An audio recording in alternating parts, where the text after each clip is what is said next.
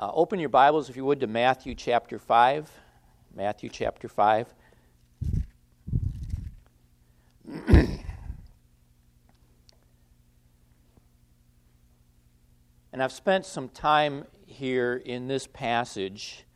I told the men this morning that one of the reasons that I have spent a lot of time here is from the, because of the background that I came from in dispensationalism one of the aspects of dispensationalism is we are not under law, but we're under grace.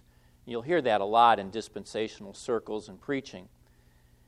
And this passage of Scripture really undermines that thought. And uh, so I, I labored to prove a number of things uh, in uh, approaching this sermon because, like I said, some have said that this is the most difficult passage in the entire Bible to interpret. How you interpret this passage, what you understand it to mean, really applies to how you interpret the Old Testament, the relationship between the gospel and the law, what our relationship to the law is now that we are saved and in Christ, uh, how you view certain passages of Scripture, like in the book of Hebrews, like we're reading through, and uh, why we no longer have a high priest, why we no longer do sacrifices. Uh, and so it's, it's really a difficult passage to understand because there's some theological underpinnings, some theological understandings that really are affected by how you interpret these verses. Verse 17 Think not that I am come to destroy the law of the prophets. I am not come to destroy, but to fulfill. Jesus is telling his hearers, I want you to think a certain way about my ministry. Stop thinking this way and start thinking this way. I didn't come to destroy, I came to fulfill. And of course, we went through a number of things that the people at that time had seen Jesus do, what they had heard him say, and so there would have been some misconceptions, some misunderstandings that arose out of that. But Jesus said, I am not come to destroy your scriptures. And that's what is meant by the law and the prophets, the entirety of the Old Testament, as I took some great pains to be able to prove how that was used. Jesus said, I am come. This is my mission. I'm not come to destroy either the law or the prophets or the entirety of your Old Testament scriptures. I'm not going to pull them down. I'm not going to abolish, annul. I'm not going to destroy, overthrow them. In other words, Jesus' relationship to the Old Testament is not destructive. And then we spent a lot of time on the word fulfill. And uh, the best way to describe the way that word is used in the New Testament is that Jesus Christ brings the Old Testament to completion by carrying out all that pointed to him. And that's important. He carries out all that points to him. He completes or fulfills it. In other words, without Christ, the Old Testament is incomplete, it is unfulfilled. The Old Testament is not abolished, but the purpose for which it was written is now complete in the person, works, and words of Jesus Christ. And we went through numerous verses to prove that. In the earthly ministry of Jesus alone, over 300 prophecies were fulfilled.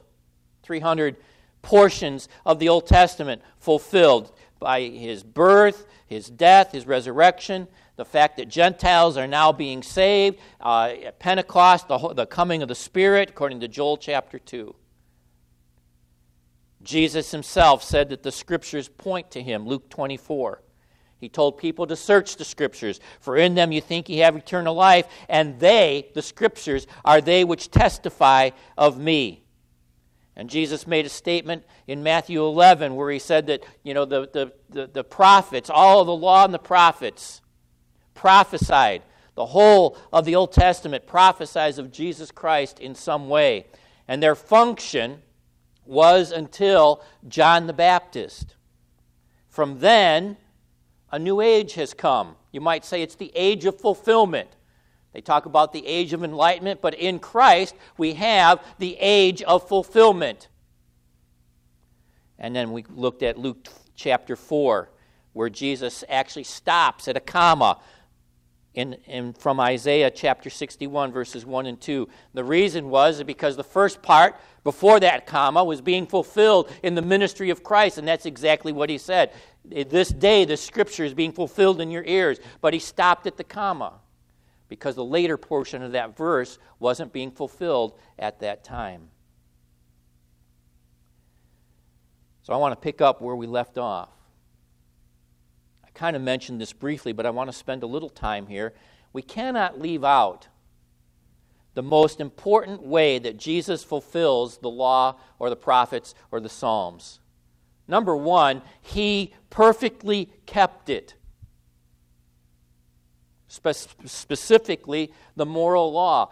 Jesus perfectly kept the law and he died on the cross to satisfy forever its demands for us, for those who would believe on him. Jesus met its holy demands through perfect obedience, and by dying on the cross, he paid the law's penalty for us. All of the types and symbolism in the Old Testament, specifically the sacrifices and very specifically the Passover lamb, were fulfilled on the cross. And it actually says that in Acts 13 29. And when they had fulfilled all that was written of him, imagine that. And they didn't even know they were doing it. Talk about the providence of God. They fulfilled everything that was written of him. And so we must understand the cross in its relation to the law. Jesus Christ was enduring and bearing in his own body on the tree the penalty that the law prescribed for disobedience to it. The penalty that is due for the sin of man. Death is the penalty for sin, which is, and what is sin? Sin is the transgression of the law. The law condemns sin, and the law is fulfilled through its penalty being paid or carried out. And the penalty of the law against transgressors is, is death, and Jesus Christ carried that out for us. God exacted the punishment from his very own Son in our place. And because of that, forgiveness is possible because the punishment that the law demands has been carried out.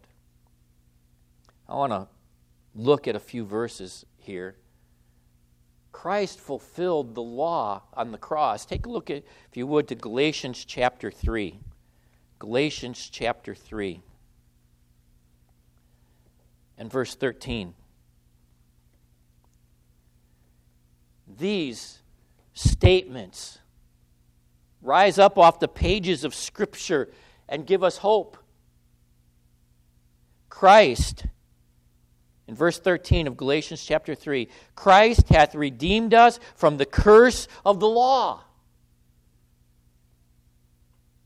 He was made a curse for us. For it is written, Cursed is every one that hangeth on a tree. Why? That the blessing of Abraham might come on the Gentiles through Jesus Christ, that we might receive the promise of the Spirit through faith. What a blessing those verses are. Look at verses 19 through 24. I, I'd like to read them more, but for sake of time and to be able to get further into my sermon than I, I, I would like to, Verse 19 Wherefore then serveth the law? It was added because of transgressions, till the seed should come, to whom the promise was made. And it was ordained by angels in the hand of a mediator. Now, a mediator is not a mediator of one, but God is one. Is the law then against the promises of God? God forbid. May it never be. For if there had been a law given which, had, which could have given life, verily righteousness should have been by the law. But the Scripture hath concluded all under sin, that the promise by faith of Jesus Christ might be given to them that believe. And what is given to us? The righteousness that Jesus Christ obtained by obeying the law is given to us or imputed to our account. But before faith came, we were kept under the law, shut up under the faith that which should afterwards be revealed. Wherefore the law was our schoolmaster, our tutor, to bring us unto Christ, that we might be justified by faith. But after faith is come, we are no longer under schoolmaster, meaning the law. For ye are all the sons of God by faith in Christ Jesus. So, in other words, Christ became accursed for us so that what he gained for us could be given to us, imputed to us. Take a look, if you would, to Romans chapter 10. Romans chapter 10.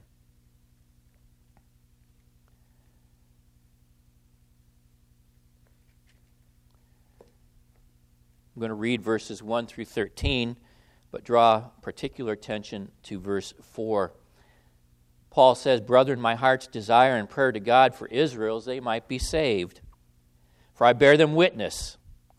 They have a zeal for God, but not according to knowledge.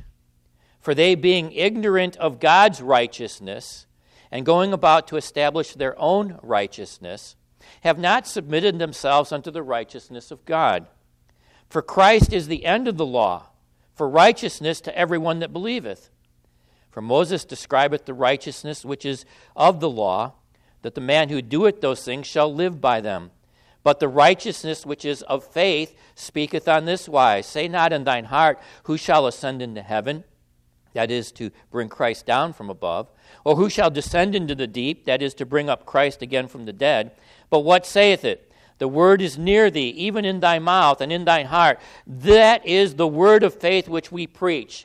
That if thou shalt confess with thy mouth the Lord Jesus, and shalt believe in thine heart that God hath raised him from the dead, thou shalt be saved. Now, what's it mean to be saved? To have God's righteousness. For, for with the heart man believeth unto righteousness. Which righteousness? The righteousness of the law? No, the righteousness is which is which is by faith in Jesus Christ. And with the mouth confession is made unto salvation. For the scripture saith, Whosoever believeth on him should not be ashamed.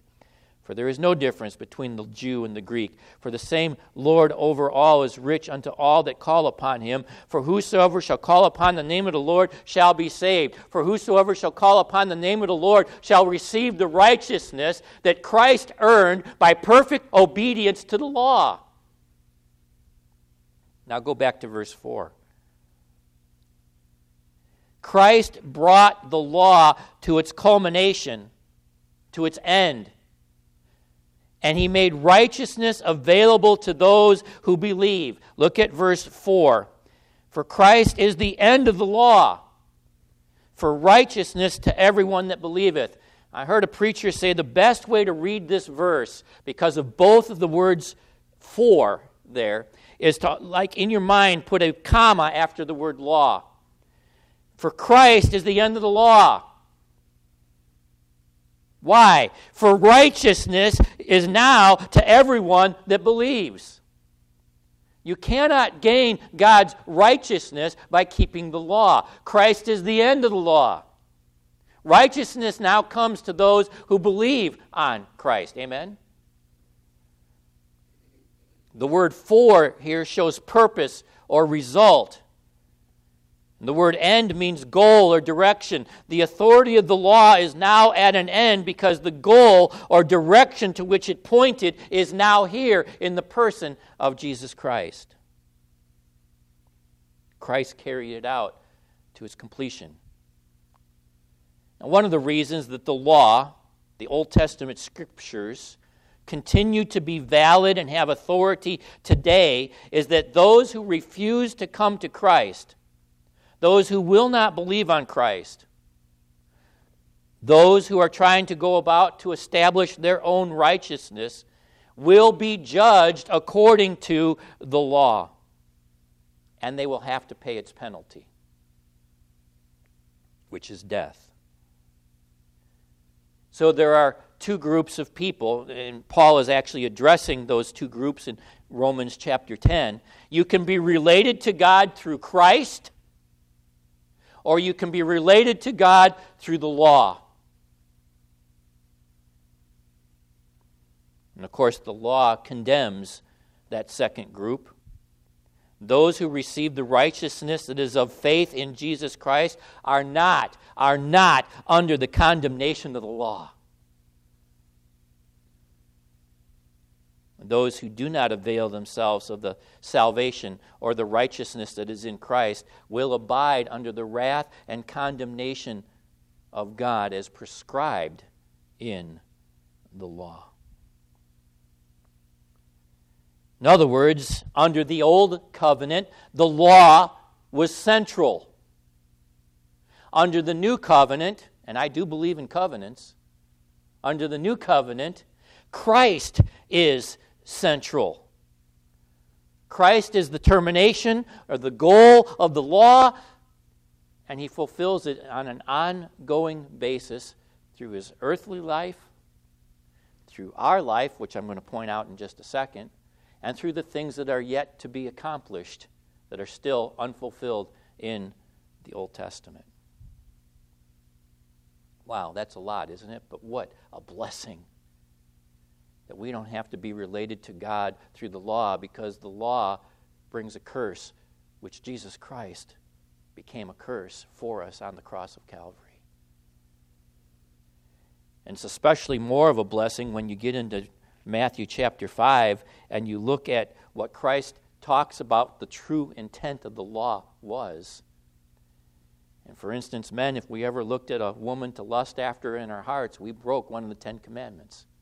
That was the true nature, the inner intent of the law. The other reason that the law continues to be valid and authoritative is how Jesus fulfills it even today. How does Jesus, our Savior, fulfill the law today? He fulfills it in and through us by His presence in us by the Holy Spirit. Look at Romans chapter 8, verses 2 through 4. Romans chapter 8. A lot of people will say that this is their favorite chapter in the Bible, and I tend to agree with that. This is an incredible chapter. Romans chapter 8, verses 2 through 4. We'll start in verse 1. There is therefore now no condemnation to them who are in Christ Jesus, who walk not after the flesh, but after the Spirit. For the law of the Spirit of life in Christ Jesus hath made me free from the law of sin and death. For what the law could not do, in that it was weak through the flesh. God sending his own Son in the likeness of sinful flesh and for sin, condemned sin in the flesh, that the righteousness of the law might be fulfilled in us who walk not after the flesh, but after the Spirit. Now, follow me as I go through this. The Holy Spirit, through regeneration, gives us a love of the law and then the power to live by it. Let me repeat that. Brother Searles, are you saying that the law is still for us today? Remember, I broke up that law. I kind of gave us some different categories of it. The moral law, as we would identify it as, is the Ten Commandments, and other moral principles, is a law that has now been written in our hearts. So, through regeneration, the Holy Spirit gives us a love of the law and the power to live by it. Before we were saved, we were carnally minded. We hated the law of God, and we could not and we would not be subject to it. But now, as a believer, we have a new nature that is subject to the law of God, and might I say it this way the true nature of the law of God. The law is being fulfilled in us because it is now written in our hearts, it is written in our minds, and the, no, the law will no longer be outside of a person on tables of stone, but on the fleshly tables of a believer's heart. The law under the new covenant is within us. Romans chapter 2 talks about being circumcised in heart. That's a Old Testament way of referring to regeneration. Romans chapter 2, verses 28 and 29. For he is not a Jew who is one outwardly, neither is that circumcision which is outward in the flesh, but he is a Jew who is one inwardly. And circumcision is that of the heart, in the spirit, and not in the letter, whose praise is not of men but of God. Do you get the, get the distinction there between the spirit and the letter? What do you think Paul had in mind? The letter of the law. And then Jeremiah 31 33. But this shall be the covenant that I will make with the house of Israel. After those days, saith the Lord, I will put my law in their inward parts and write it in their hearts, and will be their God, and they shall be my people. Well, Brother Searles, that's, a, that's an Old Testament reference, okay? Go to Hebrews chapter 8, verses 7 through 13. Hebrews chapter 8, verses 7 through 13. For if that first covenant had been faultless, then should no place have been sought for the second. For finding fault with them, he saith, Behold, the days come, saith the Lord, when I will make a new covenant with the house of Israel and with the house of Judah. Not according to the covenant that I made with their fathers in the day when I took them by the hand to lead them out of the land of Egypt, because they continued not in my covenant, and I regarded them not, saith the Lord. Verse 10 For this is the covenant that I will make with the house of Israel after those days, saith the Lord. I will put my laws into their mind and write them in their hearts, and I will be to them a God, and they shall be to me a people. And they shall not teach every man his neighbor and every man his brother, saying, Know the Lord, for all shall know me, from the least to the greatest. For I will be merciful to their unrighteousness, and their sins and their iniquities will I remember no more. And that he saith, The new covenant he hath made the first old. Now that which decayeth and groweth old is ready to vanish away. Now, what does it mean under the new covenant, which, by the way, we are under the new covenant, that God's law has been written in our hearts and minds? We're not Israel. Can I state it this way?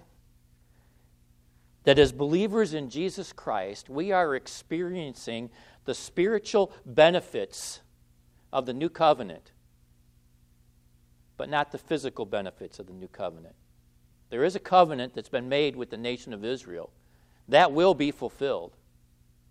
But what is being fulfilled in Jesus Christ today, even among the Gentiles of whom we are, his Spirit has been put within us. We have been regenerated. And that law being in our hearts means that it is now our desire to keep it. We love it. We are anxious to do it. We are anxious to please God. We have this inner motivation to do it. And should I say, a right motivation that comes from within, energized by the person and presence of the Holy Spirit. And it's not a motivation that, this, that stresses externals. It's a motivation that has the inner character of the law in mind, the inner nature of the law in mind. It's not an external mode. We're not trying to please men by stopping on the street corner and drawing attention to the fact that we're praying. We don't blow trumpets when we put money in the offering plate or in the slot in the back. It's not an external adherence which is exactly what Jesus is going to teach in the following verses. And finally, because it is in our hearts, put there by God Himself, not on tables of stone, but on the tables of our heart, we are enabled to keep it and to do it. Our actions, of course, spring from our hearts, which are now governed by God's law written in our hearts. And might I say, that is a, I mean, think about that. Isn't that a blessing? Because in our sinful natures, left to themselves, we would never be able to please God. Ever. But through the person and presence and power of the Holy Spirit within us, we are enabled to keep and do what God wants us to do. That is going on today in us. So Christ is fulfilling the law in and through us today because we have an inner motivation to keep it. I hope I said this right because, man, every time I think about this, every time I realize I've done something good for God, who do I point to? Not me. I point to the presence and power and person of the Holy Spirit within me who enables me to do what God wants me to do. Otherwise, I could not do it. To sum this up, Christ fulfills the law in four ways. Number one, of course, predictive prophecy, which we went through. All of the things in the Old Testament that pointed to him, especially in his earthly ministry, from his birth to his resurrection and ascension, everything that pointed to Christ, the giving of the Spirit, Gentiles being saved, what is happening now in the church. All of that which was in the Old Testament pointing to Christ that was fulfilled in his ministry. Number two, he fulfills the law, he carries it out by obeying it on our behalf. Because, folks, we could not. We could not. Number three, he fulfills the law. He carries it out by bearing its penalty, which is death. And number four, it's written on our hearts. The law is fulfilled in us through Christ. He gives us his righteousness and the ability to keep the true nature of the law. That flows out of Matthew chapter 5. And Jesus saying that he didn't come to destroy the law or the prophets, he came not to destroy, but to fulfill. And so there are some theological ramifications from this. What is the relation of the law to the gospel and to grace? The law required perfect obedience and its penalty for transgressing even one point of it was what? Death. Christ obeyed it perfectly for us. And that his righteousness is then, according to Romans chapter 10 and earlier in the book, is imputed to us when we believe on him. In the following verses, starting and then all the way down through chapter 7 and verse 12, Jesus is showing us what is the true nature of the law. And it's not just externals, but it's an internal matter of the heart. D.A. Carson said he is going to show us the direction in which it points on the basis of his own authority. We're talking about the moral law here specifically. And so, if someone asks you the question, is the law for us today? The answer to that is yes, it is for us today. Christ fulfilled portions of that law. I don't have to offer a sacrifice today because Christ fulfilled that for me. He carried it out for me. He became a curse for me is the moral law for us today? And the answer to that is yes. Grace does not set aside the law because the law is written in our hearts.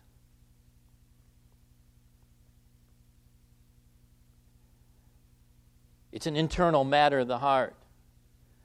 Jesus presents himself. You have to understand with this statement in verse 18, Jesus is presenting himself as the prophetic end or goal of the Old Testament. And the result of that, remember, he said that the, the law and the prophets were until John. The result of that is that he alone, then, is the only authoritative interpreter of the law. The Old Testament, then, only has significance in the light of the person of Christ. He is the interpretive key. And it continues as authoritative, it continues as valid only as it is interpreted in the light of his person, his words, and his works, and of course, the nature of the kingdom of God. So the, the scriptures continue to be valid and authoritative as they are fulfilled in Christ.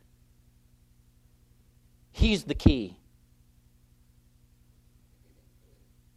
And because He's the key, and all that He accomplished for us, the center of our relationship with God, what it is based on, is not the law, it's based on Christ. Do they still have a purpose? Yes. They still have a purpose, but that purpose finds its interpretive key in Christ and the gospel only. You can't ignore the Old Testament. You can't divorce it from the New Testament. We need the Old Testament. But the Old Testament was not an end in itself. They were preparatory to the coming of the Messiah. After his coming, they are valid and authoritative in Christ. As we rightly understand those Old Testament scriptures in relation to God's plan in Christ and him alone. And so our interpretation of the Old Testament is affected by how we understand what Jesus said in verse 17.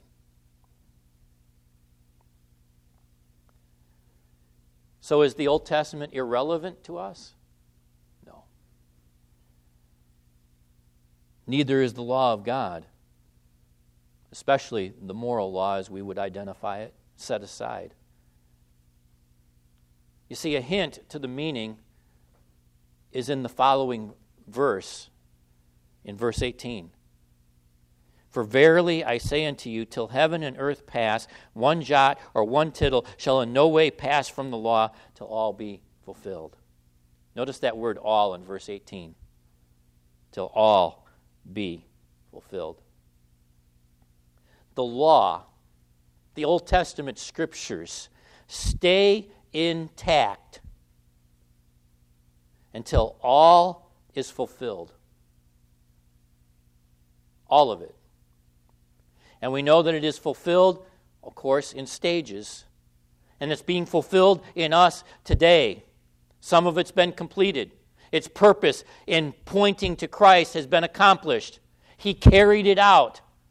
Jesus has perfectly carried it out, but it still stays in force or intact or valid or authoritative until when? Till all of it is fulfilled. The substance of what the shadow pointed to has arrived, but the shadow still points. And of course, you have the fact that people would not know what sin was unless there was the law. So the law is people's schoolmaster to bring us to Christ. Years ago, I heard a preacher and I can't remember his exact words. And it wasn't until I understood what these verses were teaching. And he may have been preaching on a different portion of Scripture. But I remember him holding up his Bible. And I wish I could say it as eloquently as he said it. And I'm not even going to attempt to say it like he said it. But, folks, presidents will come and go, but the word of the Lord endureth forever. Governments will be started and abolished, but the word of God endureth forever. Good men may come and go, but the word of God endureth forever. Bad men will come and go, but the word of God endureth forever. Other books will be written and forgotten, but the Word of God endureth forever. Kingdoms will rise and kingdoms will fall, but the Word of God endureth forever. And the Word of God is understood in the person of Jesus Christ, who endureth forever. And our interpretive understanding of all that He came to do and will do will never go away until the last part of it has been fulfilled because the Word of God endureth forever.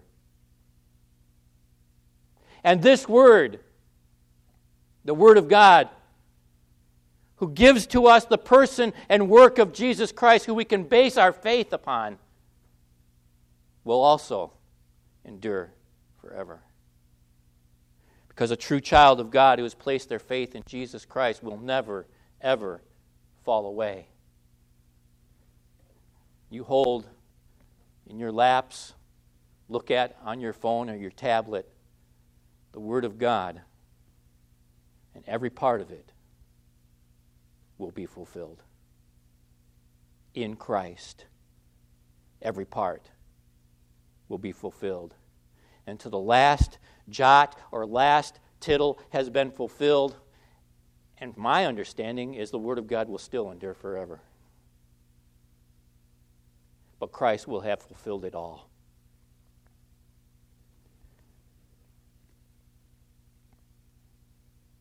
Father, we thank you for your word. And we thank you for fulfilling it in us today and writing your law upon our hearts. And may you get the glory. May you get the honor for all that you accomplish in our lives to the person and work of the Holy Spirit, which enables us to keep the true intent of the law. We're asking in Jesus' name. Amen.